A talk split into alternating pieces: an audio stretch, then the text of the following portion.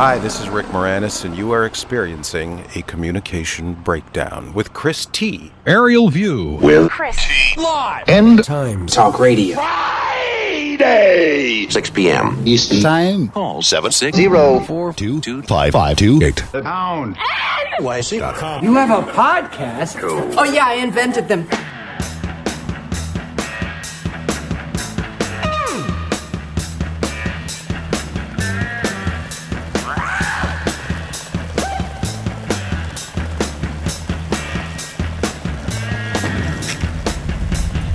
Let him have it, Chris. Let him have it, Chris. There's a button for everything. You're listening to Aerial View worldwide on the internet.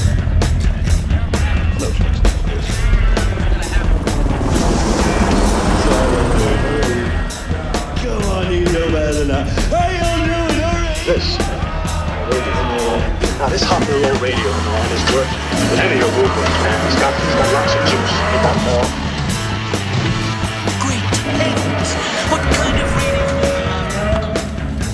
Hey, I had to really put the hook in there. I have broadcast many, many times on both the program and the phones. Late at night, man, you get Jersey, I don't care who you are. Chris, let's talk. I'm Sick of talking. Shut up, shut up. It's got a clear tone, boy. I know how to talk to people. Shut up, man. Shut up. I'm warning you now. Be quiet, please. might have got this man go on the air, deliver a coded message. You're out of your mind. No, I'm not out of my mind. Oh, come on. Now, we're going to listen to what he said on the air. Because all we're dealing with here, after all, is talk show time against a man like I don't see that as any argument. I can see you're really upset about this. That's okay. You speak English, son? You just told me so. Parlor getting place? Chris, stand up and wiggle your hips. I know that guy. But we're young. he's a nihilist.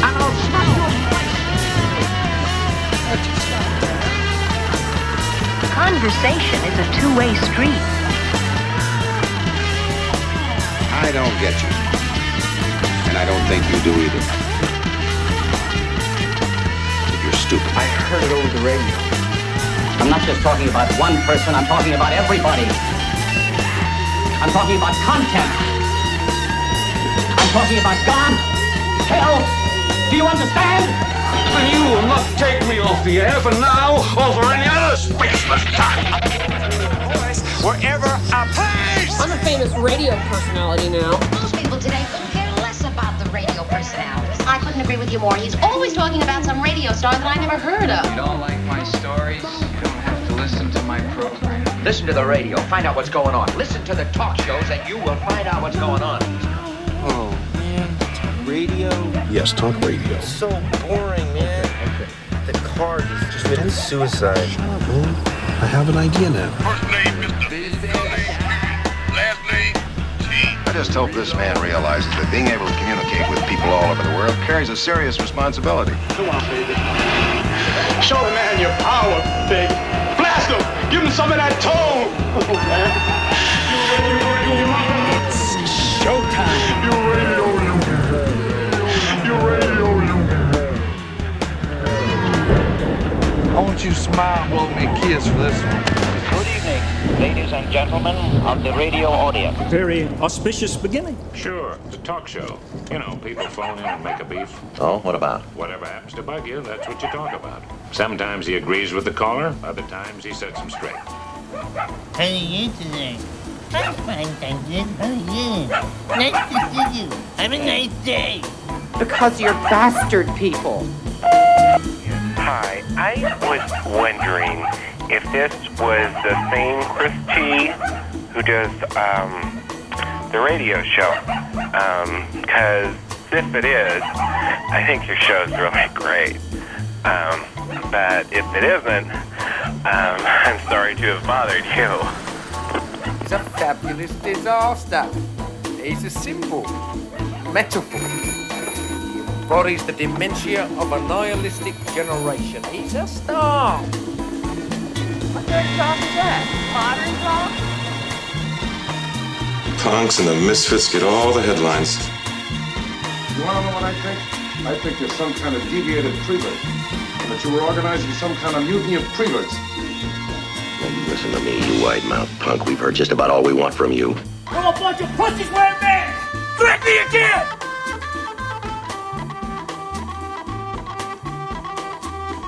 Oh, it's so nice to be back with you here on the houndnyc.com. It's me, Chris T, with another aerial view. It's been uh, three years, I think, since I revived the show on Black Friday, November 23rd of 2018. It was laying moribund. What is that? Something you wear with your tuxedo? I got my moribund. No, that's a cummerbund. This is moribund. My case, more or less abund, I guess. And I said, fuck it.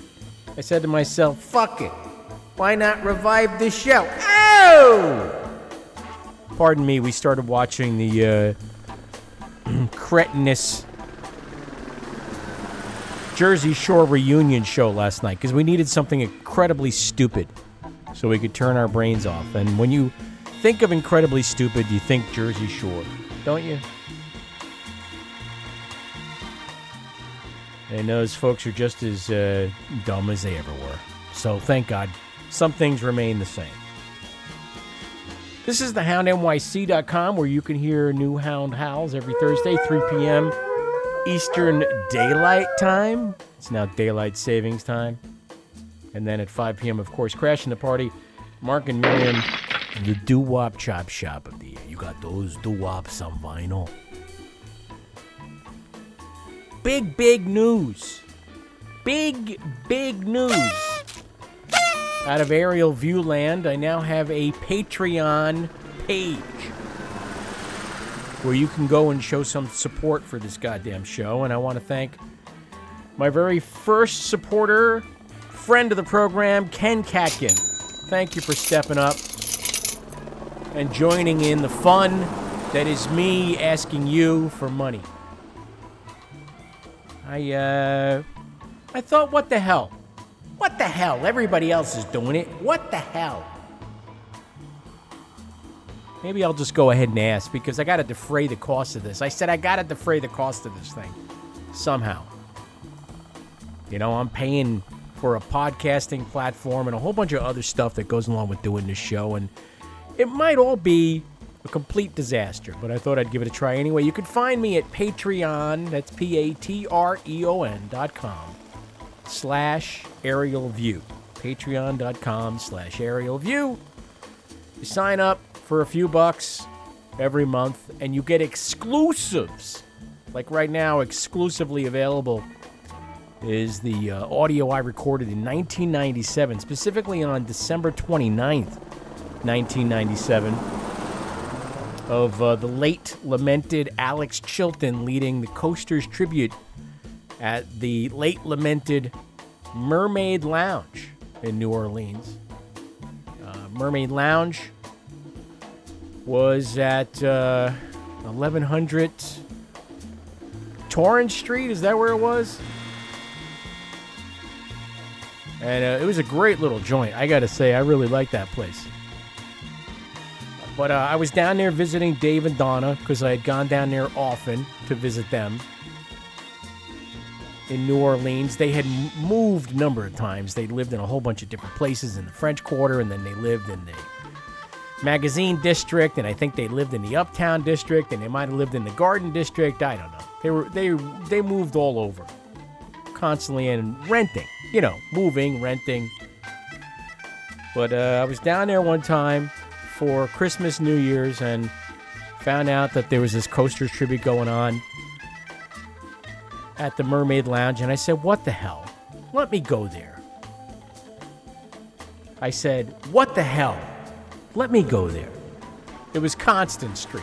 What did I say? Torrance Street. Torrance Street would have been in California, right?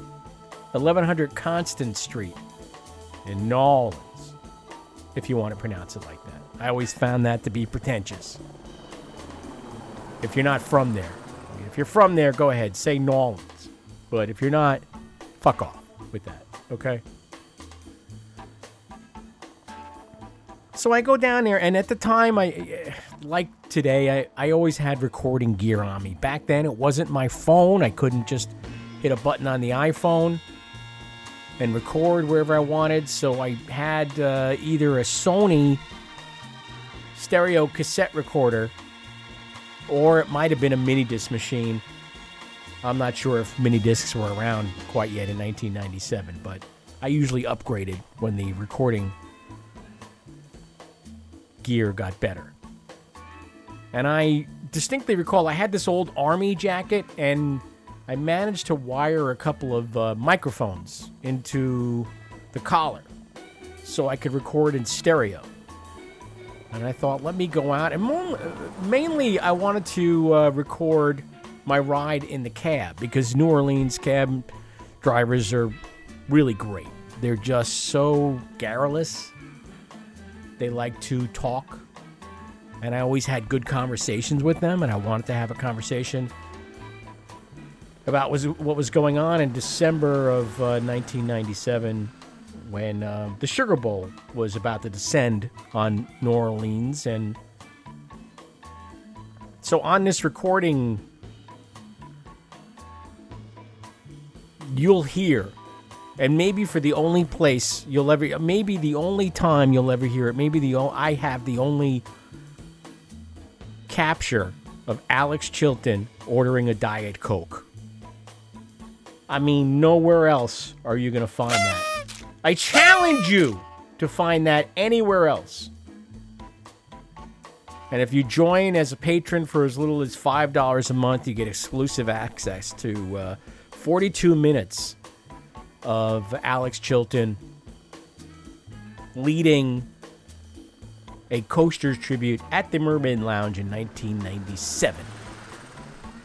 So go to patreon.com slash aerial view. I also managed to uh, have a quick chat with him out front of the Mermaid Lounge, and I tried to interview him at the time, and he was having none of it. Did not want to be interviewed. Uh, on tape, anyway. But we were both smoking back then, and I joined him for a smoke. And uh, it was cool. It was a cool night out. It was one of those great nights out that you miss now, especially because of this motherfucking pandemic. And how it's turned everything uh, upside down. And most recently and most distressingly, last year we were looking to perhaps, uh, actually not last year, 2019. I, I'm losing track of years, but 2019 we started looking upstate for uh, our next place to live. At the time, I was having an internal debate. Do I go into my 401k? Do I blank it out because I can't stand the goddamn stock market? It's only a fluke that I have a 401k because I had this job and they offered one and they did like double matching and I just said, okay, just take it out of my paycheck. What the hell? And uh, before I knew it, I had a decent chunk of change in there. But then the ups and downs of the market just were making me nuts. And I thought, let me take this money out and buy something. Buy something. Buy some real estate, something tangible. And we looked at a house up in the Byrdcliffe colony in Woodstock. And it was a nice, I liked the house. It was built in 1977. It was an old barn that they had converted into a house. It had like, it was kind of like what they call like a, one of those treehouse houses. And you felt like you were up in a tree when you were in this place. It was charming in an idiosyncratic way. It was an old house. It had issues. Things would have had to been updated on it, but I liked it. And I, I, I remember calling everybody I knew who's smart about these things. And I said, hey, should I blank out my 401k and buy this place? I mean, I really feel like I should, and I really feel like it would be a good thing to do. And I was told, eh, no. And I mean by everybody. Financial advisors I was put in touch with told me, my accountant told me. So we let it slip through our hands. We even went and looked at the goddamn place. We even went up there and looked at it. and uh, shrugged our shoulders and said, "Nah, now's not the time. I'm going to stick with what I have." And you all know what happened next, right? The stock market took a shit. Uh, my 401k lost a bunch of money. It's still not back to where it was in 2019 when I was thinking of blanking it out. And I would have had just enough, just enough to buy this place. So I go on Zillow just now before the show, just for chits and giggles, and I enter the address of this place. And it's valued, you know that Zillow does this ridiculous Zestimate thing? It's valued at almost twice of what we could have bought it for. Now, this place didn't sell until February of 2020. February of 2020 it sold below what the person who was selling it for asked was asking at the time, right? And it's making me sick. It's making me sick to my stomach to think that uh, we could have bought that place. We could have had some real estate. We probably could have rented it out before we moved into it. We probably could have generated some income that way, and we and I would have actually made money on the place. I would have made money on the place. Even if we decided to sell it right now, I would have uh, banked around two hundred thousand dollars. So that uh, that's your cautionary tale. None of this has anything to do with what we're going to be talking about tonight with my guest, Tony Rettman, who I am going to dial right now and get on the blower and um, get him to join us. Tony Rettman is an author. He wrote the book NYHC,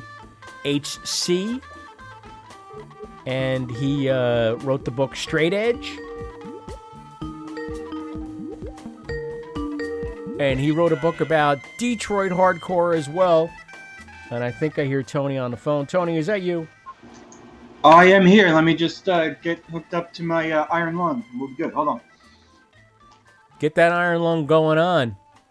Uh, well, you know, I was just finishing my last cigarette in it. No, I, I was just getting uh, the microphone and all the hey hey together to make sure it all sounded. No one told you you're not supposed to smoke in those things. Ew! It's not what my dad told me. Um, hold on. There's something How wrong quaint. here. Iron lung. What a quaint idea. Did they come back with the age of COVID, I wonder? Probably. They're What? probably they're- back. iron lung? Yeah, they're probably back and better than ever. Uh, yeah, but they're like they have a vintage look. You can buy them in the back It's like it's very image. Uh, it's steampunk. It's steampunk. That's what it is. Exactly. Steampunk. So the third book I didn't mention is called "Why Be Something That You're Not."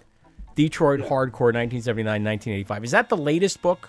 no, that was No. my uh, that was my first venture. Oh Uh, Jesus, I got it all wrong. I already fucked up with the guest. This is embarrassing. Nobody's listening. All right, well that's true. Yeah.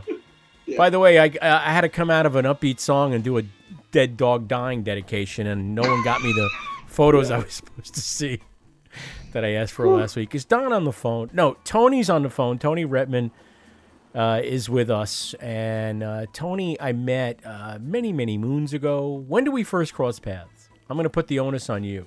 I think you know when I did have a brief uh, brief time at FMU, I would I would see you from across a crowded room. no, I would. Our I eyes would meet. Next thing yeah, you and I'd be like, "Were you in the Nihilistics?" And you'd be like, "You run." but uh, no, I'm kidding. I, I knew who you were, and I, you know, we were we were in the same rooms and all that, but did we we chat? never spoke. We, we never we never spoke. Why not? Was I being stand standoffish?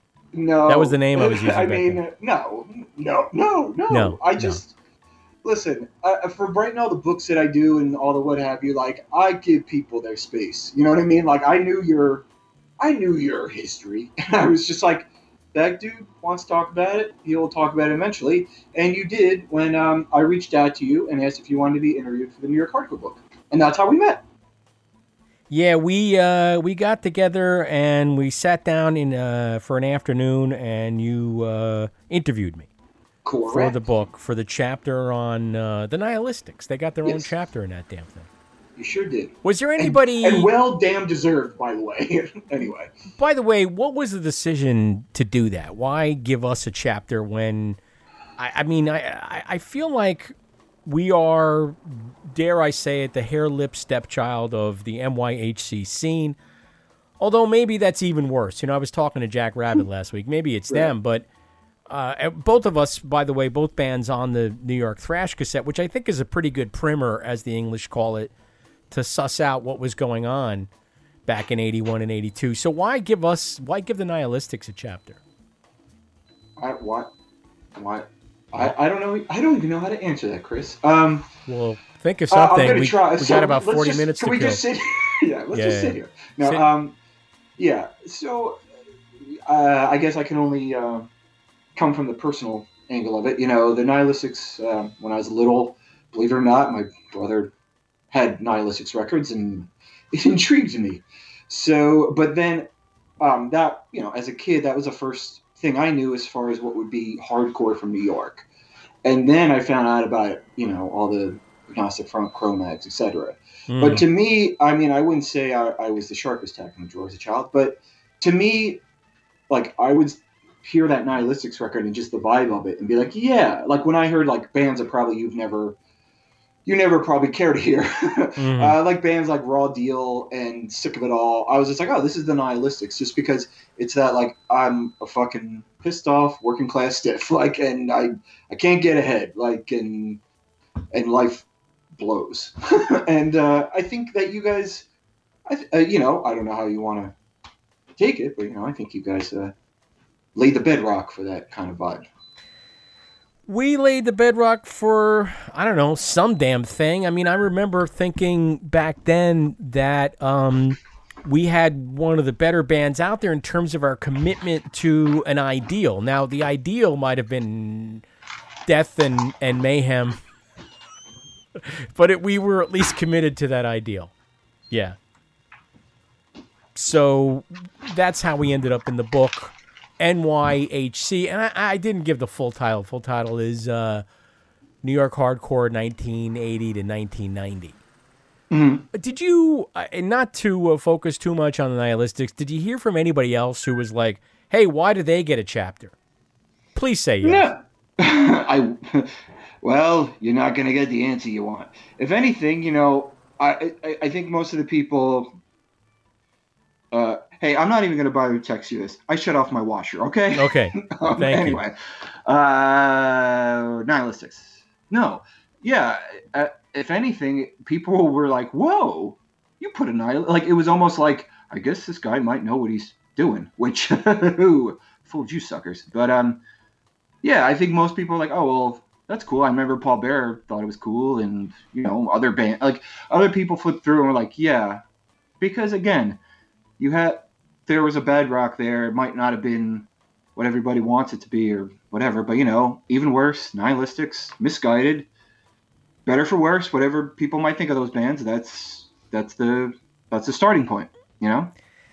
Well, thank you for saying that because uh, there is. I was I was talking to Jack Rabid about this last week. There's a lot of uh, stuff happening right now. A lot of people who have decided to try to make a living out of podcasts about punk rock and hardcore and Oh, yeah. the hardcore scene oh, that Oh, yeah. erupted in the 19, early 1980s. And some of those people are better at it than others. Some of them, you could say, have a legitimate claim to doing that. I've reached out to a number of these people to say, hey, I'm available if you want to talk to a founding member of the Nihilistics. Never hear back from any of them. And I have a lot of stories to tell. I have a lot of stuff to illuminate. I'm articulate. Sometimes I even smell good. and and Yeah. so far nobody I feel like I'm lost in the early history of the band and because the band is still going and still around they don't think of me. And and by the way, Mike uh, Nicolosi's dead. Bass player's Mhm. dead. Yeah. Troy's still with the band. Ron is still there. Yeah. Um, but my I feel like my place in that whole thing is is lost. Is that is that a fair feeling? You think, or am I just Am I your fucking therapist? What do you want? No. Um, absolutely, yes. For right uh, now, you are. You feel free to bill me. Okay. For this. Let, hold on. Let me put the end of my glasses in my mouth and and, cra- and like you know. Suck on one of the at- temples. Go yeah, ahead. look at you kind of like, huh. Um, Hmm. so are you? Yeah, are you lost in the history? Probably, but it's also probably because you had, you were like, you moved on to do other things. You know, you don't you don't have to come back and be like, I'm bringing the band back together. Or you got your own shit to do. You only got Well, your own life. You see- you moved on. As a very experienced interviewer, I asked you that question to set up my next question, which God, is, which Okay, is, are there people who are staying too long at the well? Perhaps. I mean, should they have maybe folded up their tents by now? That's or- up to the. I don't. care. That's no. I- Please that's say up to- yes. No, uh, Absolutely. well, let me let me give a, a nuanced answer. How's that sound? What is that think- doing on this show? Nuance. Um, they were like a they were a '70s krautrock rock band. They were a little fusiony. Yeah. But anyway, um, uh, I'm, I'm so glad I managed to make myself laugh sometimes. But anyways, I like that. uh, that was a good one. thank you, thank you. Um, I forgot what I was talking about. Here's the way Um, I would have done no, that, Joe. well, here's Here- here's the way Here's I. What I'm saying. I think the people that the people that stuck with it, man, good for them. Like, do I want to hear their, their you know, the, the records that they make now? Hmm, probably not. But I give them a fair shake. I listen to them and evaluate it in my head. Like, I don't know. Like, there's certain bands that I will give respect to because they never they never went anywhere. You know, they might have uh, tried on every hat in the room. If you get what I'm saying, but but it was genuine to me. What I think you might, where you and I are, what you're uh, what you're trying to, the, the corner you're trying to push me into here, is the people that yeah, like say they had a band in the same time frame that the Nihilists were around, or maybe a little later, right? And then they go, yeah, I'm kind of bored with this kind of paddle thrashy thing. Like, let's go metal, or let's just sound like Guns N' Roses, or let's just keep the name of this band but do something completely out of fucking left field. And then, and have the attitude the whole time like, you kids are still playing that dumb hardcore. This is what we're doing, and we're smart. And then uh, nobody liked what you were doing because that's not what anybody wanted, and we were dumb, myopic hardcore kids. Our brains were peas. Like we didn't want to hear your new crazy jazz odyssey, like your version of the jazz odyssey. You know what I mean? So you went away, you crumbled apart, and whatever. We all grew up, and now all of a sudden you show up like acting like you didn't put out the, you know, whatever the the mature core record, not even mature core, like, but whatever your your shitty rock and roll record with the name of the punk band, and you're going to be like, down for life. We were always here. Like that's when I'm like, do you think no one's paying attention? Like, did we all just walk in off the street with and blindfolds were pulled off our fucking heads? Like, um, I'll, I'll throw that into your court. Well, it's interesting to hear you say that because it's something I haven't revealed before, really. Uh, this is an exclusive here on Aerial View, but one of the things that led to the dissolution or, or me leaving the Nihilistics, not that uh, too many people care, Tony probably cares. Um, Barely. is that there was this decision to go in more of a quote unquote metal direction and Right. bring on a second guitarist. And the second guitarist was somebody who played a BC Rich Warlock. Nice. And that is one of those pointy guitars. yeah, I know. I know exactly the guitar you're talking about. Um, yep. Tony, I'm explaining for the audience who may not know. I This have a problem with that actually. And Someone actually, it's funny. Somebody actually told me that today. Like, you got to stop doing that. So, Yeah. I now that I've done it in front of you and eight people listening, I've learned my lesson. I'm, Carry on, sir. I'm mansplaining what a BC Rich Warlock is. It's a pointy guitar that if you fell, it might impale you. So be careful, kids, when you're playing your BC Rich Warlock. Yeah, yeah, yeah. And I just remember a couple of times we rehearsed with this second guitarist who was supposed to bust out these incredible leads. And he was okay. He wasn't like the greatest lead player I had ever seen. And I remember thinking to myself, this is never going to work. I fucking hate this. this does not have. This won't play in the sticks. So now I gotta I gotta play second banana in the band that I started. Right, right, yeah, Isn't yeah. that great? Because the origin story of the band, and I've if you're listening to the show any length of time, you've heard me mention this.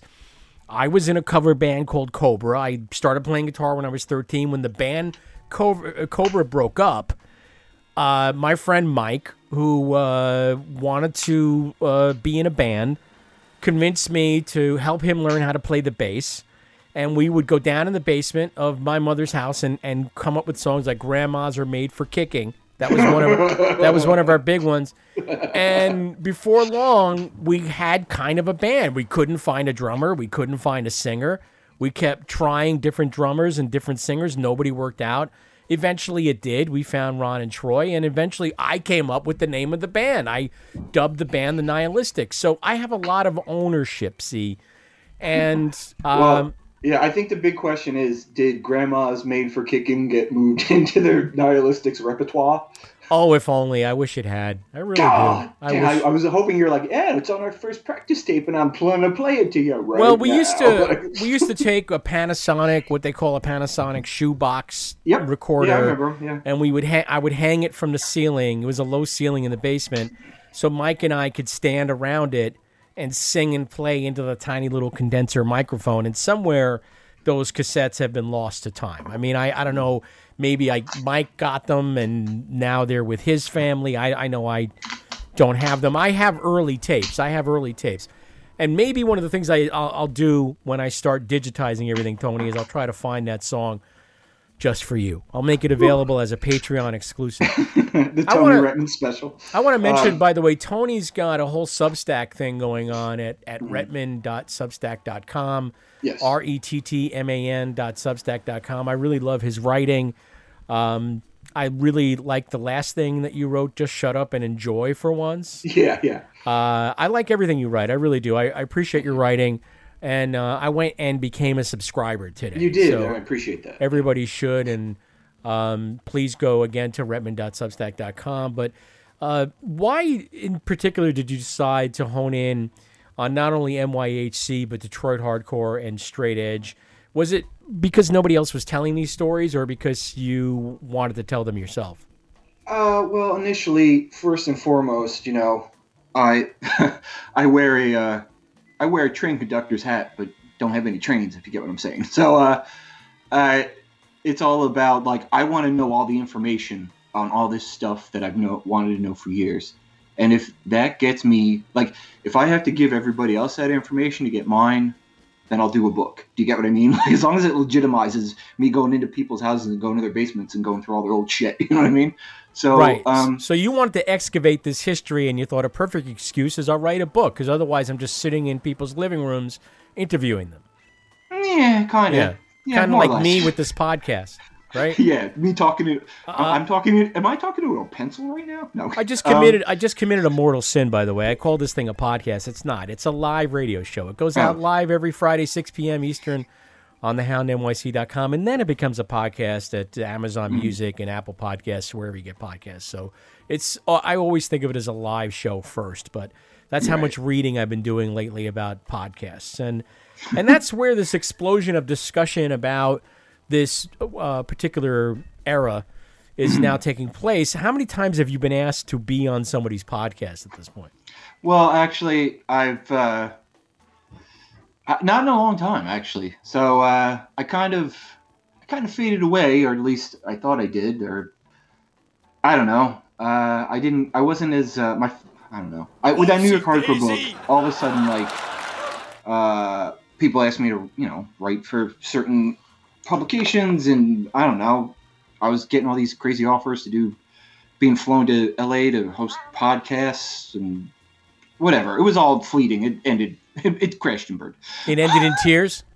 Uh, it ended in um, Tears and ended- it- recrimination. It, ended at Del Taco, actually. No, but, um, Wow, I'd go for some sorry, I'm kinda- Del Taco right now.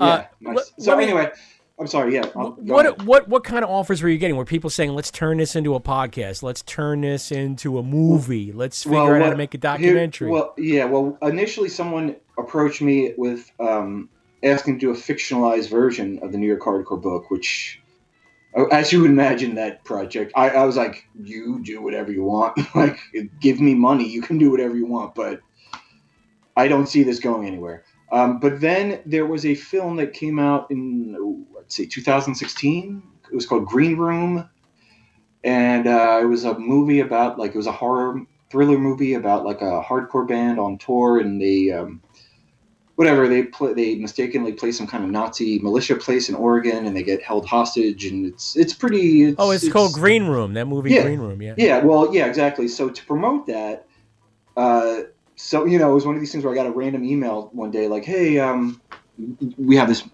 I'm from A24 Entertainment. We have the show called Green. Uh, we have a film coming out called Green Room, and we have this idea uh, to do a series of podcasts called Green Room Radio, where we want someone to sit down with like, you know, the biggest names in hardcore punk, and find out like their bad tour stories since the movie. That's what the movie revolves around.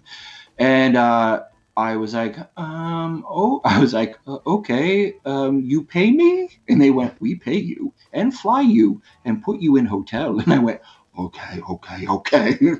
and uh, that's what happened. I got flown out there and um, I, I interviewed like Keith, uh, Keith Morris, Morris, uh, Todd Youth, rest in peace. Um, Mike Judge, I don't know, like, a whole bunch of people. Like it was all like a blur. It was a it was a block of recording it in one week, and then they just dispersed them, you know, over the months.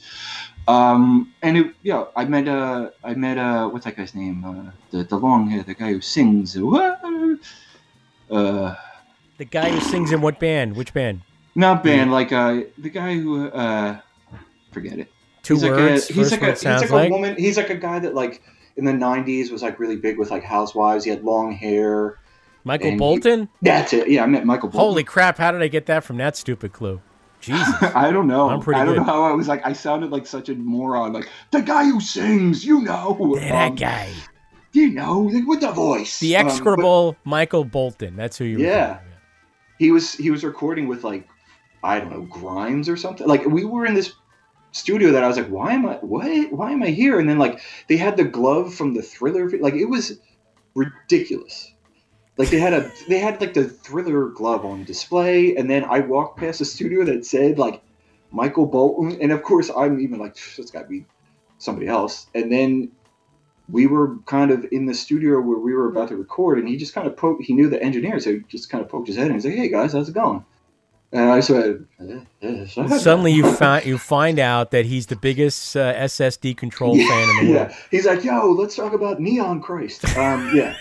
So uh, that would be amazing. That would be amazing. eh? I Um, bet but- Michael Bolton is a lot cooler than any of us would ever give him credit for. Yeah, He's he probably a like great ni- guy. yeah, he- he seemed like a nice guy. You know, guy. the douchebags are the ones you never suspect are douchebags, and then the Yeah. nice guys are the people you always think are douchebags. The nice people. I shouldn't say guys.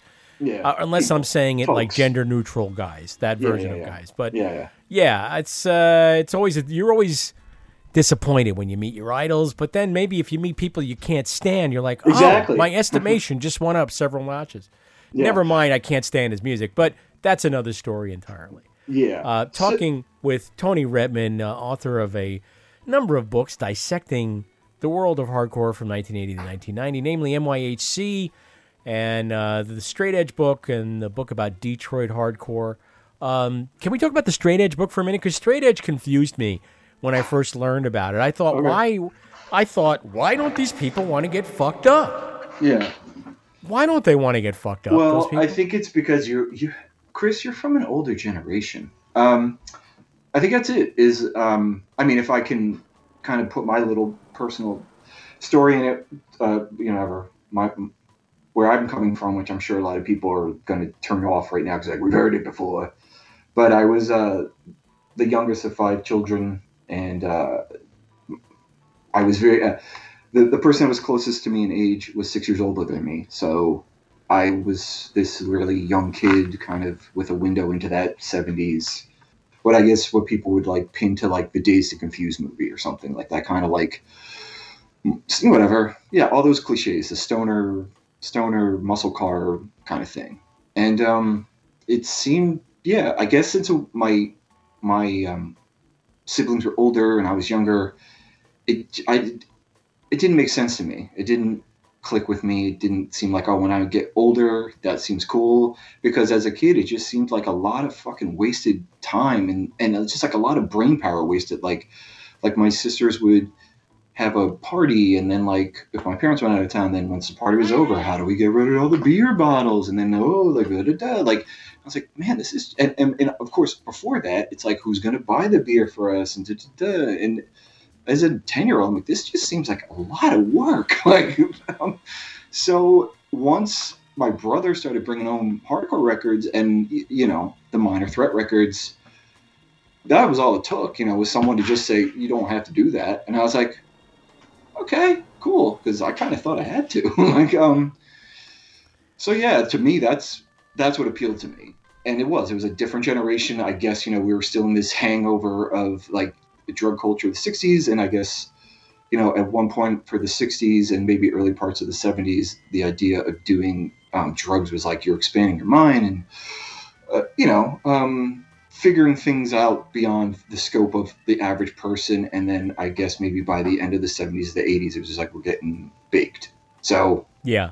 Well, I like my- I like yeah. beer. Let's just put it that way. I, I, I back used to like then, it too, yeah. when I was 18, 19 and and getting into the NYHC scene, which we didn't even know was the NYHC scene at the time, I didn't do any drugs. I didn't smoke any weed, I didn't do any other drugs at all. I drank beer. That was it. And so I, I would shrug my shoulders and go, What's so wrong with beer? What's the big deal? Mhm. And by the way, I rarely, if ever, drank to the point of being drunk. That was Mike's job, Mm. usually, to drink a case of beer by Yeah. himself, an unfri- unrefrigerated case of beer, a warm case of beer.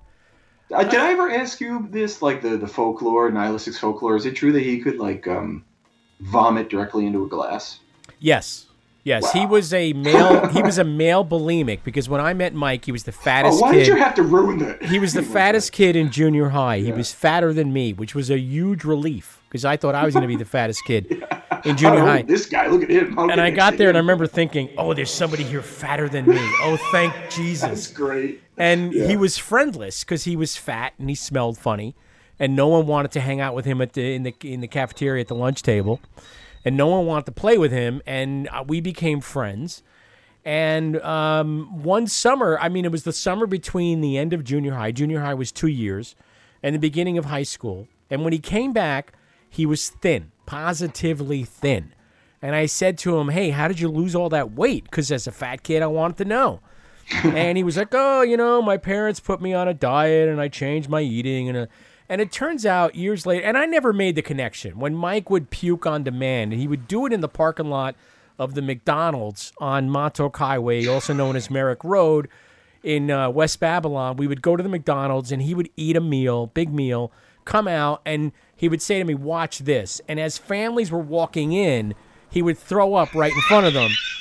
And and Mike really would do anything for a cheap laugh. That was his way, and it would always make me laugh because he'd see the look on these people's faces, and they'd be like, "Oh, oh my god!"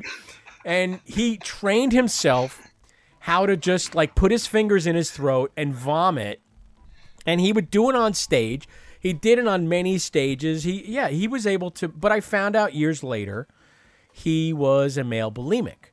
Wow. And I don't think he had the corresponding anorexia, but I Mhm. know that he would binge and purge, and that's how Yeah. he lost a lot of weight. So kids, don't do that because it, it'll destroy yeah. it'll destroy your system. It'll Yeah. destroy the uh, the enamel on your teeth. It's Mm. not a good way to to live. To yeah be yeah yeah yeah eating and jenny puking. craig it's, yeah, it's just you know um, but yeah, Anyway. you know, he uh, he was kind of an amazing guy in that um, I I always refer to him as the booster rocket that got me the hell out of Lindenhurst and got me off of Long Island Right. and into what I ended up doing with my life. But he didn't have enough escape velocity for himself. He ended up, Right. uh, you know, being pulled back by his demons. And Yeah. speaking of uh, bands on tour, I mean, I wrote up the whole story of what happened when we went to play the show place in Dover, New Jersey, Yeah, and mhm. you know that story doesn't end well and ends with him drunk and us not even playing and there was a real problem. He mike uh, went through a really bad change after his father died. His father was in a terrible car accident. He lingered in the hospital. Nobody knew. The hospital didn't know he was bleeding internally the whole time. Good lord. He died and it ended up becoming this massive lawsuit. They ended up having to sue the hospital. But Mike was at that age where, you know, if you lose a parent, it's really transformative. He was like 16, right around that time, and he was very close to his father, and, and he went to a very dark place. Hence, all of those lyrics in all those nihilistic songs. So Yeah. I almost feel like Tony's interviewing me. Isn't that strange? They're usually Sorry fine. I usually, I usually, uh, yeah, I usually turn the tables. But uh, yeah, Yeah. Vi- I get the feeling we're kind of starting things and stopping them. So Well, I want to go back to um, the books and the fact that ever since Please Kill Me came out, the great book that uh, Gillian McCain and Legs McNeil Yes. wrote some years Yes. back about uh, punk rock. there's been this cottage industry. Everybody now has got a book out about punk rock, about hardcore. A lot of folks in bands have been putting out books. Uh, Roger from Agnostic Front uh, put out a book. Of course, Harley put out his own book. Uh, can you quickly drill down on any of this for me? I mean, are any of these good? Should I read the Keith Morris book, which I own a copy of? I I get so confused because I'm like, not, not all of these books can be good. Some of them No, you are you are 100 percent correct, my friend. Um, and uh, I, you mentioned Roger's book, and I will say that's the only one you need to read. All right, so because I already read Hardcore Life of My Own by Harley Flanagan, because I had to interview Harley when I was Mhm. at Sirius XM. His book came Mhm. out, and and I had to remind him that I met him when he was drumming with the Stimulators, and I don't think he remembered me at all. But after I told him what band it was that I was in, he kind of like perked up a little bit. But Okay. yeah, so you uh, you don't give a lot of uh, high uh, marks to the the writing, and and I just am talking about the writing. I'm not talking about Yeah, the yeah. history or anything else, just the yeah, writing. I'm talking about the writing, and and yes, the Roger book is I would say, and I'm you know, um, I like I like Roger a lot. He's a nice guy. I'm not trying to blow smoke up his keister or anything, but that is a great book. And and I think the thing was was you're what you're talking about. Like there was this period where just yeah everybody just started throwing their autobiography out or their the history of of uh, New Jersey hardcore, January 1982 to February 1982. I don't know. Just all this very like, just everybody's throwing this shit out. And a, like it makes me think like, oh crap, did I have anything to do with this? You know. And also like I want, and secondly, I want nothing to do with this, and that's why I kind of like backed off a little. But yeah, all those books were coming out, and I was, you know, whatever. I, wa- I was getting them, getting them to review, and I'm reading through them like, oh my god, this these are I know I don't like these, and I'm not going to I'm not going to pinpoint which ones. That's just petty. But I will say that once I got to Rogers, I was like, ah, like it was maybe that was it. it was after reading all these kind of like, you know, let me finish my thought here. Um, that Rogers is the best because uh, a very honest, like he doesn't he, he doesn't hide the things that I'm sure people think he's gonna hide or something. I don't know. It's it's very raw, it's very honest, and it is very well written. And you know, and again, of course, when you compare like um, the life of a Cuban a Cuban immigrant that comes to you know comes to like uh, you know northern New Jersey and goes to the Lower East Side and joins a hardcore band. Uh, that story, I guess, it's just you know it's obviously going to be easier than this. Like I grew up in Southern California and I just happened stance to be in a band that people care about now and oh look i hit the 8000 80,000 word mark see you later suckers like you know that shit makes me sick Oh Jesus. Oh my God. Yeah, there's times I think about putting down the nihilistic story, but telling it as a coming of age story that is exactly what I said earlier. This idea of me getting out and leaving in 1984 when I saw the handwriting on the wall right and how it changed my life, but yet, I mean, this person, namely Mike, not someone you would necessarily admire. There was a lot. there was a lot there that was really problematic about the guy, but you know that's people are flawed and people are human and they do awful things. Yeah, mhm. It doesn't mean they didn't have an impact on your life. They didn't change your life somehow. So, Mhm. and I I don't really see that story out there. I see a lot of other stories about Yeah. whether you know And- life in the van, of course. Uh, you know uh, Henry Rollins has Oh, told that- that yeah. story. Well, that's and, good, yeah. You know, there's even a book out now. Uh, Nancy Barile wrote a book about. uh, that's a great book yeah It's Yeah, really good. about being a woman in that scene Exactly, how hard that was. It's called "I'm Not Holding Your Coat." Yeah. Um, but are we doomed now forever as these guys as, as these people age to see more and more and worse and worse books? I don't know. I think honestly, uh, maybe I'm just, you know, I'm not usually hope. I, I usually don't. Uh, I'm not a furnace of hope. so, um, but I hope that that kind of little spurt, you know, that happened a couple years ago was because I don't think any, quite frankly, other. And I, again, I'm not, I'm not trying to like show favorites. Like I think Roger's book did actually do do well, from what I understand. But like I, maybe those ones just didn't do well, and the people at the publishers are like, well, that was. That You know, was weird. you know, I- like, and then, I'm on Amazon looking at your books. Yeah. And I know I should not be because Amazon blows, let's face it. But I did that for a reason. I wanted to see what its algorithm was suggesting. I read Yeah, yeah. after reading NYHC or Straight Edge or Mm-hmm. the Detroit Hardcore book. And they want me to read Finding Joseph, an oral history of HR from Bad Brains by our Oh, friend that- Howie yeah. Abrams. Now, yeah. I mean, I don't know if I'm going to order that book, and if I did, I would again, I wouldn't buy it from Amazon. Fuck Amazon. Yeah. As far as I'm concerned, until they come up with a living wage and they unionize, they can go fuck themselves. Even though I'm a customer, in other ways, uh, please do the right thing. Finally, you richest person in the world. Yeah. Um, I, I don't know that I'm going to read that book. I mean, it, it- it's weird. The what the algorithm does is it starts telling you if you like Tony Rettman, you're going to love this. Yeah. And I look at these books and I go, yeah, no. I'm probably. I mean, Yeah. Tony knows how to write, right? Tony can I- I- write, mm. and I don't know about the rest of these people. I think this is a a quick buck. you think it's a shell game? You think if it's a, I started a publishing company, I would call it Quick Buck Publishing. Nice. And I would, you know, approach some of these fart knockers and and have them put out a book. There's got to be some of these bands obviously had a sizable audience, and you could probably Mm-hmm. sell them wallpaper if you uh, bound it properly. You know. Yeah. Yeah. Uh, well, yeah. go ahead. Oh no, I was just gonna say like I do get I do get solicited sometimes. Just random people will just be like, "Hey, I have an idea for a book," and you're the only guy I've I don't know. Even though they don't know me, they're like, "You're the only guy I know of, like of that wrote a book," and you know, I sometimes if it's an interest, even if it's a subject I don't know about or it falls out of my um, time frame of like when I was into this stuff, I'm still like, uh, that makes me even more interested.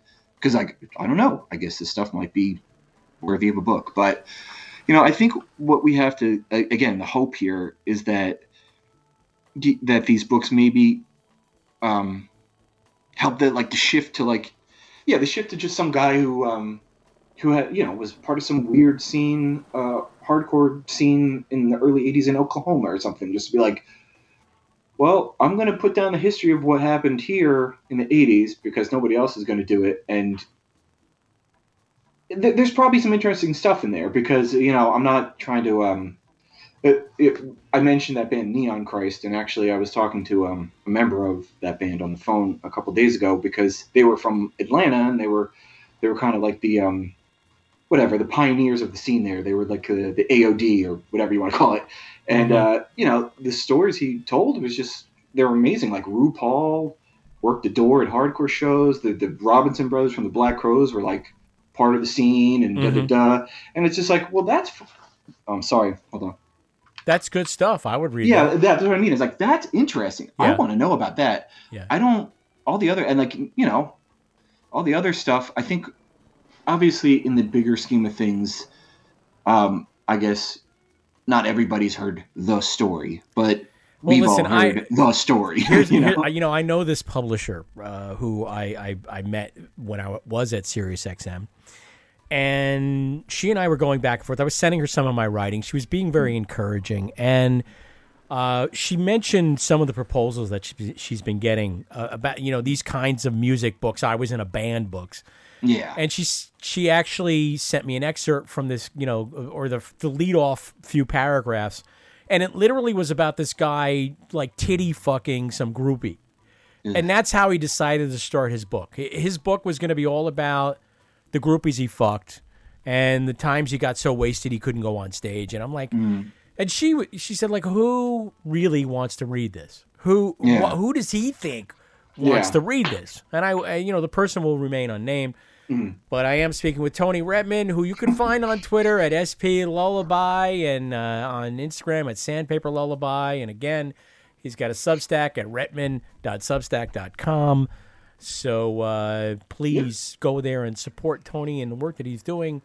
Um, yeah, I don't know. I think maybe we declare a moratorium, just like I would love a moratorium on new podcasts because we've we've gone above the two million mark. Yeah. And there's just are we going to get to the point where there's a podcast for every man, woman, and child, or made by every man, woman, and child? I, I think we got to draw back just a little bit. Let's just Uh, I, draw back. I, I don't know. I think as, as I think as we sit in our homes more and don't, I I, I- I only and we don't interact, but I do think like as we sit in our homes more because of this uh, pandemic, like we we get more and more um, whatever our interests get more and more niche, or like our the phases get shorter. So you just you know, and again, you're talking about Amazon, so like it's something like you know uh, somebody all of a sudden decides during this pandemic, like I have nothing to do, such as me, uh, like I'm gonna get re- like back into The Sopranos again, and then all of a sudden I'm watching that, and uh, you know I'm ordering dumb T-shirts and fucking you know fucking books and all this stuff, and then a week later I'm like, what's all this crap on the porch? you know what I mean? So I think uh, I'm sorry. I'm, I, what I mean is, I think no, no. There's going to be millions of podcasts because as people's interests get more and more, you know, whatever boxed in or niche, they're gonna there's there needs to be the podcast for it. You know what I mean? Like there's podcasts now for like old punk labels that even I'm like, really, really, like yeah. and Makes you do the old double take. You go, hmm. It who also wants makes to me- listen to that? yeah, it also makes me think again. Like now that I think I'm, you know, I'm I'm hot hot baloney here or anything, but you know, every once in a while when I do see like someone kind of like, you know, shake a shake a turd out of the grass and like slap a sticker on it like classic unearthed hardcore, you know, like Yeah. something like that. I'm just like, "Ugh, did I have something to do with that? but it's also a matter of having been around long enough that a younger person will come up to kind of like me being like, the nihilistics are great to you. And you're like, whatever, kid. In the way that Get out of here, not, kid, Not that, not that attached. Yeah. But in the way of like, a kid will come up to me and talk about some band that only put out a demo in like 1988. And I'm like, yeah, I saw them a couple times. Pretty good. And they're like, man, they fucking rule. Like, when I hear them, I want to kill people. And I'm like, really? Huh? Well, maybe I got to go back and hear that, you know? And then I go back and I'm like, no, no, Nah. I don't know what you're listening to, but no. it sucked Like, then and it sucks now. Sorry. well, I wouldn't say it sucked, but like, like, I would be like, yeah, they're good. Like, they were a good band. But like, for some kid to tell me, like, when I hear them, I want to just punch my mom in the face. I'm like, that's you. like, I don't think that's the song. like, um, Yeah, you want to punch your mom in the face if they uh, if you were listening to Michael Bolton. I'm sorry. yeah, yeah, if you were listening to. Hey, I did a callback. Look at that. Yeah, very nice. Back to Bolton. Oh, wow, Yeah. you need air horns, dude. Uh, yeah, I have a party horn, but it's too late for that. We're almost out of road. I got about a minute left. I've been talking with Tony Rettman, who again uh, has his own Substack newsletter that you can uh, join. You can subscribe at rettman.substack.com. I did it. Why don't you? Exactly. Find out what's going on with Tony. He's been uh, writing quite a bit. Uh, I would say almost every day. You're pretty disciplined. I'm not that disciplined when it comes to the Yeah, well, I got nothing. I'm, I'm kind of stuck at the. I'm stuck here at the home here for for certain reasons. So I, I, gotta. I, I hear you. I yeah, I hear got a lot of things. Uh, I, I gotta. I gotta keep moving, or uh, something bad's gonna happen, man. so uh, that's it. I'm just staying writing, and I'm I'm I'm putting project. I've got a lot of plates in the air right now. So Well, listen, Yeah. if there's anything that I could help with, just reach out, let me know, because it's always a pleasure jawboning with you for just a little bit. I appreciate your time and No, it's fun. the books that uh, Tony wrote are definitive at this yeah. point. I, all these other wankers who are in that space, fuck off. Yeah, and So- uh, if I may, if I may put on my ugly checkered uh, sports suit and say you can get all these books from me personally signed, if you go to sandpaperlullaby.bigcartel.com. I I cut out the middleman. You don't have to go to the publisher or Amazon. I like just- it. I like it. So it. you come to me, I sign it, whatever else you want me to do to the book, I'll do it, and uh, I kiss it, put it in the envelope, send it to you. So uh, I love it. Thank you, Tony, for mentioning that, and thank you for being a guest here on Aerial View. I do appreciate it, and uh, we are gonna duck out of here. Turn it back to the Hound at thehoundnyc.com. Don't forget Sundays Hound Howls at 3 p.m. Eastern, and then crashing the party at 5 p.m. Eastern. I'll be back again on Tuesday when this show replays. It's available as a podcast at Amazon Music, Apple Podcast, uh, Google, Spotify, Stitcher, YouTube, all that crap. Go to Patreon and support this show. Patreon.com slash aerial view.